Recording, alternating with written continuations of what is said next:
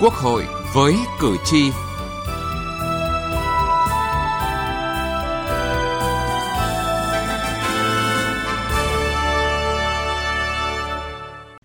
Thưa quý vị và các bạn, từ đầu năm đến nay, tình hình tội phạm diễn biến phức tạp có chiều hướng gia tăng, ngày càng tinh vi, manh động, diễn ra ở mọi lĩnh vực, làm ảnh hưởng lớn đến sự ổn định trật tự an toàn xã hội,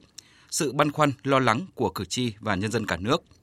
Chính vì thế, phiên chất vấn và trả lời chất vấn của các đại biểu Quốc hội với Bộ trưởng Bộ Công an Tô Lâm và các thành viên chính phủ về nhóm vấn đề an ninh, trật tự, an toàn xã hội được cử tri và nhân dân cả nước quan tâm theo dõi với mong muốn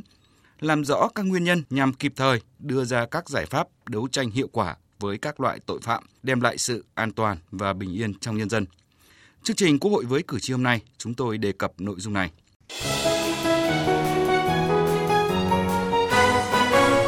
Cử tri lên tiếng.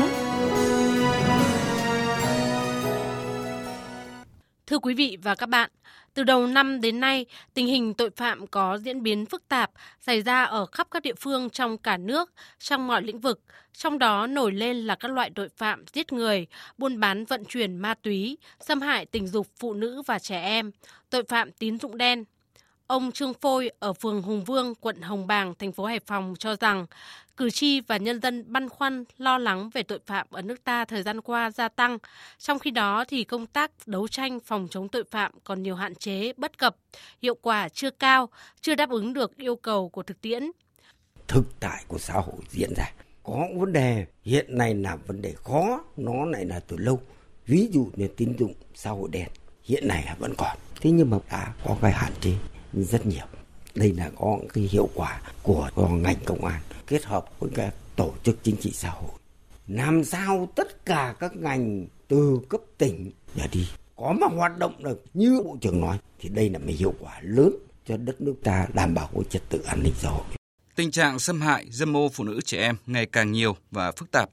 Nhiều người tỏ ra tức giận và lo lắng khi chứng kiến những vụ xâm hại trẻ em. Thậm chí, tội phạm xâm hại trẻ em chính là người thân của các em. Bà Lê Hồng Loan, trưởng chương trình bảo vệ trẻ em Quỹ Nhi đồng Liên Hợp Quốc tại Việt Nam cho rằng, không chỉ là chuyện trẻ em bị tấn công, mà nền tảng pháp luật, đạo đức xã hội đều bị thách thức. Điển hình, một số vụ việc xảy ra thời gian gần đây như một người thầy dâm ô với hàng loạt học sinh tiểu học được dung túng cho qua, rồi một người từng giữ trọng trách trong ngành pháp luật như ông Nguyễn Hữu Linh ở Đà Nẵng ôm ghì và hôn em bé trong thang máy tại thành phố Hồ Chí Minh rất chậm trong việc xử lý. Cái vấn đề xâm hại bạo hành trẻ em nó cũng trở nên rất phức tạp cùng với sự phát triển của xã hội và cái sự phát triển vũ bão của công nghệ thông tin. À, bây giờ nó đã tồn tại cả các cái hình thức xâm hại à, tình dục đối với trẻ em mà không có trực tiếp như là vấn đề gạ gẫm trên mạng có nhiều trường hợp còn ghi hình để phát tán thì chúng ta cũng chưa có quy định cho nên những cái à, xử lý và những cái biện pháp chế tài trừng phạt đối với những hành vi này là, là nó chưa thỏa đáng. Chính những lỗ hổng pháp luật đã khiến cho nhiều vụ án xâm hại trẻ em không được xét xử do thiếu chứng cứ, kẻ phạm tội vẫn nhờn nhơ ngoài vòng pháp luật. Đồng thời, nhiều vụ việc xảy ra do cả nạn nhân và tội phạm đều không hiểu biết pháp luật, thiếu kỹ năng sống. Luật sư Trần Thị Ngọc Nữ, Tri hội luật sư Hội Bảo vệ quyền trẻ em cho rằng liên tiếp xảy ra các vụ xâm hại sức khỏe, thân thể trẻ em. Những đối tượng phạm tội có thể là người thân, hàng xóm, thầy giáo. Thế nhưng, việc xử lý của các cơ quan chức năng thì lúng túng và luật pháp hiện hành thì lại đang có những lỗ hồng rất lớn, tạo cơ hội cho những kẻ phạm tội lách luật nhờn luật xâm hại trẻ em á, cái quan trọng nhất là chứng cứ. Và cái chứng cứ ở đây là phải chứng cứ hiện hữu thì công an mới vào cuộc và công an mới khởi tố. Là trong cái vấn đề giám định cần phải thay đổi. Là mình phải nhanh chóng, kịp thời và tất cả các cơ quan giám định phải phải tạo điều kiện để bị xâm hại là có trách nhiệm phải đưa đi liền. Tức là khi bé, trẻ mà bị xâm hại như vậy, một tuổi, hai tuổi, ba tuổi, cho dù bé đến 13 tuổi đi nữa, dắt lên cơ quan liền, giám định liền, sau đó rồi mới làm thủ tục sau. Nhưng bây giờ đến tới tố tụng thì biểu chị chị phải làm đơn. Chúng tôi là khó khăn. Từ đầu năm 2019 đến nay lực lượng chức năng phòng chống ma túy đã bắt giữ nhiều đường dây lớn về mua bán, vận chuyển trái phép chất ma túy với số lượng hàng tấn chất ma túy tổng hợp. Điều này cho thấy tình hình tội phạm vận chuyển buôn bán chất ma túy diễn biến hết sức phức tạp. Người dân bức xúc lo lắng cho sự an toàn của bản thân và con em mình trước hiểm họa do tội phạm ma túy gây ra. Các đối tượng buôn bán ma túy hoạt động ngày càng tinh vi, manh động nên công tác phòng chống buôn bán, vận chuyển ma túy ngày càng khó khăn. Ông Lê Trúc Phương, phường Nghĩa Đức, thị xã Gia Nghĩa, tỉnh Đắk Nông mong muốn Quốc hội chất vấn tranh luận làm rõ những lỗ hổng của pháp luật về ma túy để có biện pháp khắc phục. Hiện nay của đất nước ta trước cái, cái quốc nạn ma túy phải nói bây giờ nó là một cái quốc nạn vì địa phương nào cũng có. Và càng ngày cái quy mô rồi cái, cái, cái tác hại nó càng lớn hơn. Nên chăng là quốc hội chúng ta cũng rà soát lại à, cái luật về phòng chống ma túy vừa rồi đã ban hành và các nghị định cụ thể à, để mà thi hành luật. À, những cái điểm nào mà chúng ta thấy rằng nó vẫn chưa phù hợp và những cái biện pháp chế tài vẫn còn nhẹ thì phải à, tăng cường hơn. Ừ, Làm cụ thể hơn tăng cường hơn. Mà chúng tôi cho rằng là cái biện pháp ừ, hình sự là phải cương quyết hơn quyết liệt hơn. Ông Lầu Nỏ Tu, sống ở huyện Kỳ Sơn, Nghệ An, một địa phương giáp biên giới Việt-Lào cho rằng ma túy đang tác động phức tạp đến đời sống xã hội, đặc biệt là khu vực biên giới. Tội phạm ma túy là một cái hiểm họa rất lớn. Đề nghị Quốc hội có cái giải pháp nào, cách nào để đấu tranh phòng chống các loại tội phạm này, đẩy lùi, giảm dần cái loại tội phạm này không để xảy ra. Đến lúc mà xóa bỏ, triệt bỏ hoàn toàn để có một cái cuộc đấu tranh phòng chống ma túy thay đổi chứ không thể này mãi thì thấy không ổn. Qua tôi nắm được thấy hiện tượng ma túy cũng là thâm nhập vào nhiều đường tiểu mạch khác nhau Người dân cũng băn khoăn lo lắng về việc Việt Nam ngày càng bị nhiều tội phạm buôn bán ma túy sử dụng như một địa điểm trung chuyển mua bán ma túy xuyên quốc gia. Ông Võ Thiên Lăng ở Hội Nghề Cá tỉnh Khánh Hòa nêu ý kiến. Trong cái ma túy. Vừa rồi mình làm bắt nhiều vụ hàng tấn vân vân. Để nó chuyển sang một nước thứ ba nữa. Là rất nhiều kho tàng để mà nó chứa từ, từ biên giới vào trung tâm thành phố. Tuy nhiên trên nông và dưới là nó mang tính tình trạng chung của Việt Nam. Khi mà thi hành cả pháp luật cái khâu này là dứt khoát phải phải ngăn chặn phải nâng cao cái khả năng của các cơ quan chức năng. Tội phạm được coi là một hiện tượng xã hội tồn tại song cùng với sự phát triển của xã hội. Nguyên nhân của hiện tượng này một phần do biến đổi về quan điểm cách nghĩ, cách ứng xử của con người trong môi trường xã hội mới, cách mạng công nghiệp 4.0. Trong đó có tư tưởng thực dụng, hưởng thụ, chạy theo đồng tiền diễn ra ở một bộ phận không nhỏ người dân, nhất là tầng lớp thanh niên, xuống cấp biến chất về đạo đức và thiếu am hiểu pháp luật. Bên cạnh đó còn có một số nguyên nhân khiến việc vi phạm pháp luật, phạm tội ngày càng diễn biến phức tạp như công tác quản lý nhà nước trên nhiều lĩnh vực còn những kẽ hở, tình hình tham nhũng lãng phí ở một số cán bộ công chức, thiếu trách nhiệm trong thực thi công vụ. Cử tri và nhân dân cả nước mong muốn các đại biểu Quốc hội, các thành viên chính phủ, các cơ quan tư pháp phân tích rõ nguyên nhân về sự gia tăng tội phạm và phân tích một cách đầy đủ toàn diện về cơ chế chính sách pháp luật để kịp thời có biện pháp tạo sự đồng bộ, đấu tranh có hiệu quả với các loại tội phạm. Từ nghị trường đến cuộc sống.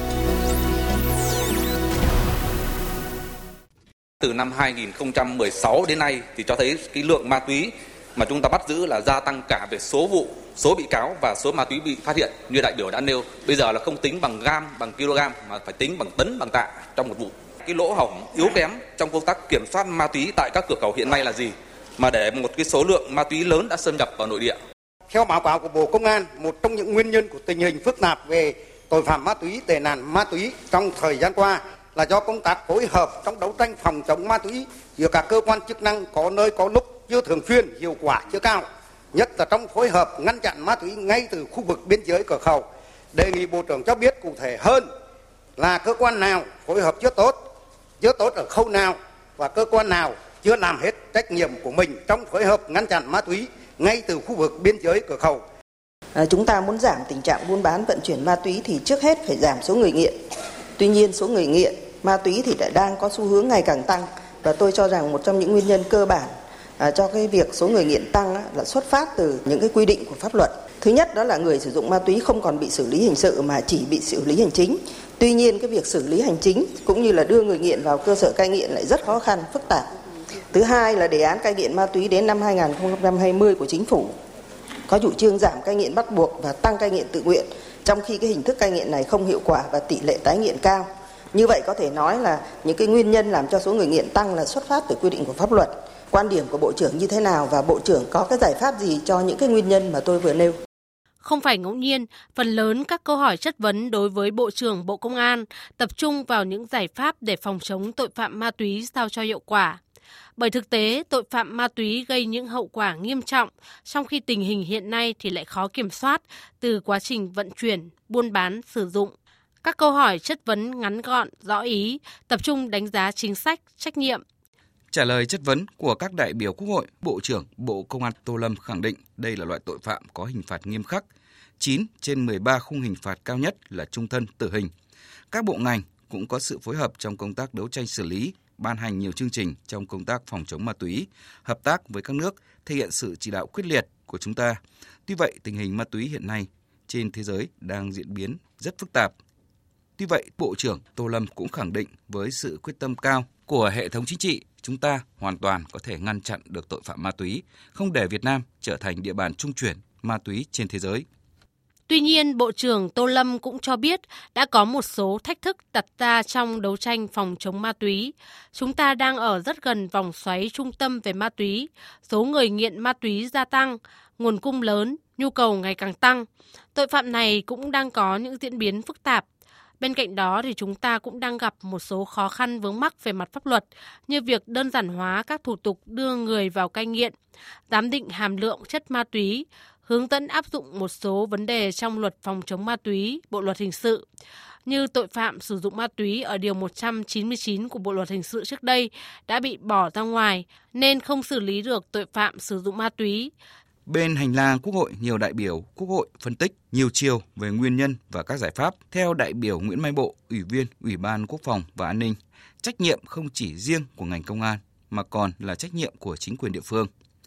Như vậy cái câu chuyện ở đây là chúng ta đừng nghĩ những cái đó thì đổ tất lên cho Bộ Công an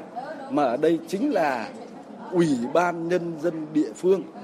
trong cái nhánh thực hiện đó là có một cái nhiệm vụ đó là quản lý trật tự an toàn xã hội ở địa phương mình. Thì câu chuyện này chưa được quan tâm đúng mức. Thì rõ ràng ở đây là phải vai trò của ông chủ tịch, vai trò của ông trưởng công an xã. Thì cái đó là nhìn thấy nó rõ hết. Ở xã con nhà ai đánh bạc, con nhà ai nghiện ma túy, con nhà ai bán ma túy, người ta biết hết. Nhưng câu chuyện bây giờ để mà xử lý thì các vị là gần như là có gì đó là bỏ qua. Cái đấy nó là trách nhiệm ở một góc nhìn khác thì đại biểu Phạm Văn Hòa, Phó trưởng đoàn đại biểu Quốc hội tỉnh Đồng Tháp cho rằng xử lý nghiêm những sai phạm vẫn là điều có ý nghĩa thức tỉnh, gian đe. Tất cả những vụ việc xảy ra chưa xử lý nghiêm minh được thì cũng có trong có một phần của con người. À, cho nên từ cái con người đó xử lý nghiêm hay không nghiêm xử lý đến nơi đến chốn xử lý quyết liệt hay là lơ là trong công vụ lơ là trong nhiệm vụ của mình rồi bao che cho, cho tội phạm đều tất cả những con người hết muốn nói cái chỗ đó để làm sao để chúng ta thấy được những cái hạn chế những cái khuyết điểm do con người gây ra để chúng ta biết mà chúng ta phòng ngừa chúng chúng ta ngăn chặn và chúng ta phải phải phải có những hình thức uh, xử lý nghiêm minh động viên tinh thần trách nhiệm của anh em của cán bộ chiến sĩ. Làm việc phải có trách nhiệm phải có tâm có tầm để làm tốt để tạo lòng tin tưởng cho người dân. Đại biểu Bùi Văn Xuyên ủy viên thường trực ủy ban pháp luật bày tỏ quan điểm.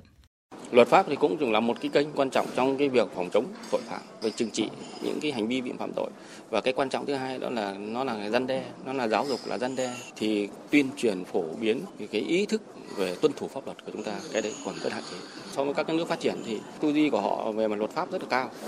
họ chấp hành luật pháp rất cao, họ tối thượng. Tội phạm về ma túy đang ngày càng trẻ và hệ lụy từ những đối tượng này sẽ rất nguy hiểm cho xã hội.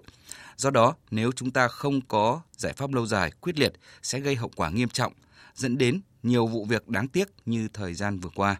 Đại biểu Mùa A Vảng, đoàn đại biểu Quốc hội tỉnh Điện Biên cho rằng từ ma túy mà gây hậu quả nghiêm trọng, chúng tôi nghĩ là đầu tiên là chúng ta phải quản lý rất là tốt những cái đối tượng nghiện ma túy ở trên các địa bàn để nắm chắc lai lịch của những cái đối tượng này, phải khoanh vùng quản lý và phải có sự giám sát tốt hơn nữa từ cộng đồng, xử lý được những cái đường dây buôn ma túy triệt để hơn để không để thành những cái tổ chức đối tượng nghiện này hoạt động mà mình không nắm được. Đến lúc xảy ra thì đã là một điều rất là đáng tiếc. Mặc dù thời gian qua, lực lượng chức năng đã phát hiện và bắt giữ một số vụ án ma túy lớn chưa từng có, nhưng nguy cơ loại tội phạm này vẫn phát triển là hiện hữu, đòi hỏi công tác đấu tranh phải mạnh mẽ hơn nữa. Bên cạnh những giải pháp nhằm ngăn chặn nguồn cung, nguồn cầu, các giải pháp giảm các yếu tố gây ra tội phạm, thì việc nâng cao trách nhiệm của các cơ quan chức năng, chính quyền địa phương trong quản lý, của cộng đồng trong giám sát vẫn cần được tăng cường.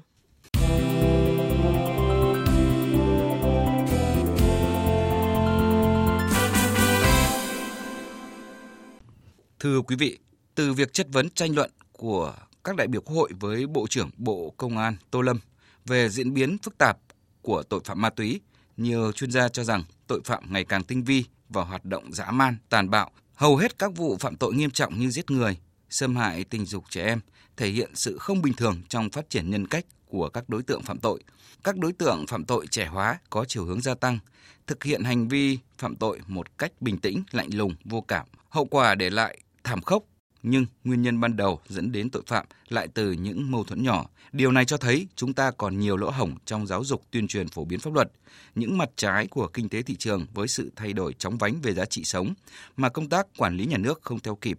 Luật sư Nguyễn Văn Khải, đoàn luật sư thành phố Hà Nội cho rằng để có được hiệu quả vì có cái sự thay đổi về nhận thức từ cấp lãnh đạo cao nhất chỉ khi nào mà chúng ta đánh giá đúng vai trò và tầm quan trọng của công tác giáo dục đạo đức lối sống thì công tác này mới hiệu quả được bởi nhìn chung ra thì chúng ta thấy rằng là vấn đề liên quan đến đạo đức, lối sống, rèn luyện các kỹ năng khác thì chúng ta chưa thực sự là quan tâm. Chúng ta đã có một loạt các cái hướng dẫn, tuy nhiên cái chế tài để mà giúp cho công tác này được thực hiện tốt thì chưa thực sự là mạnh mẽ. Trước tình trạng tội phạm buôn bán ma túy qua biên giới ngày càng diễn biến phức tạp, tinh vi, Thượng tá Trần Đình Khương, Phó trưởng phòng Cảnh sát Giao thông Công an tỉnh Nghệ An đề nghị các cơ quan cần phối hợp điều tra, nắm tình hình, tiến hành đấu tranh ngăn chặn từ xa nhằm loại bỏ ngay từ khi xuất hiện mầm mống tội phạm ma túy. Để đảm bảo tốt công ờ, tác đấu tranh phòng chống tội phạm về ma túy thì đặc biệt phải phối hợp chặt chẽ với các cơ quan liên quan đồng thời dùng các biện pháp nghiệp vụ nắm bắt tình hình, hoạt động của các tội phạm ở trên các cái tuyến để phối hợp cùng các cái cơ quan chức năng trên địa bàn để đảm bảo bắt giữ và đấu tranh phòng chống tội phạm về ma túy được tốt hơn.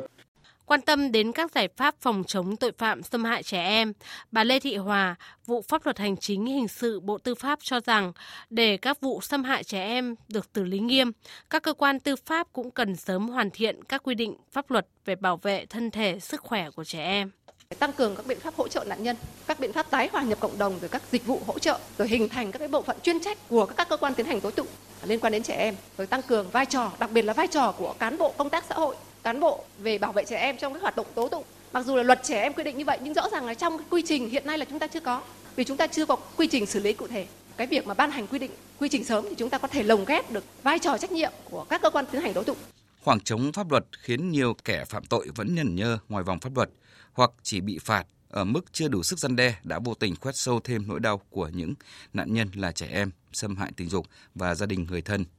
đây là thực tế cần vào cuộc của các cơ quan chức năng để xem xét nghiên cứu, xác định lại từng nhóm hành vi và có những chế tài,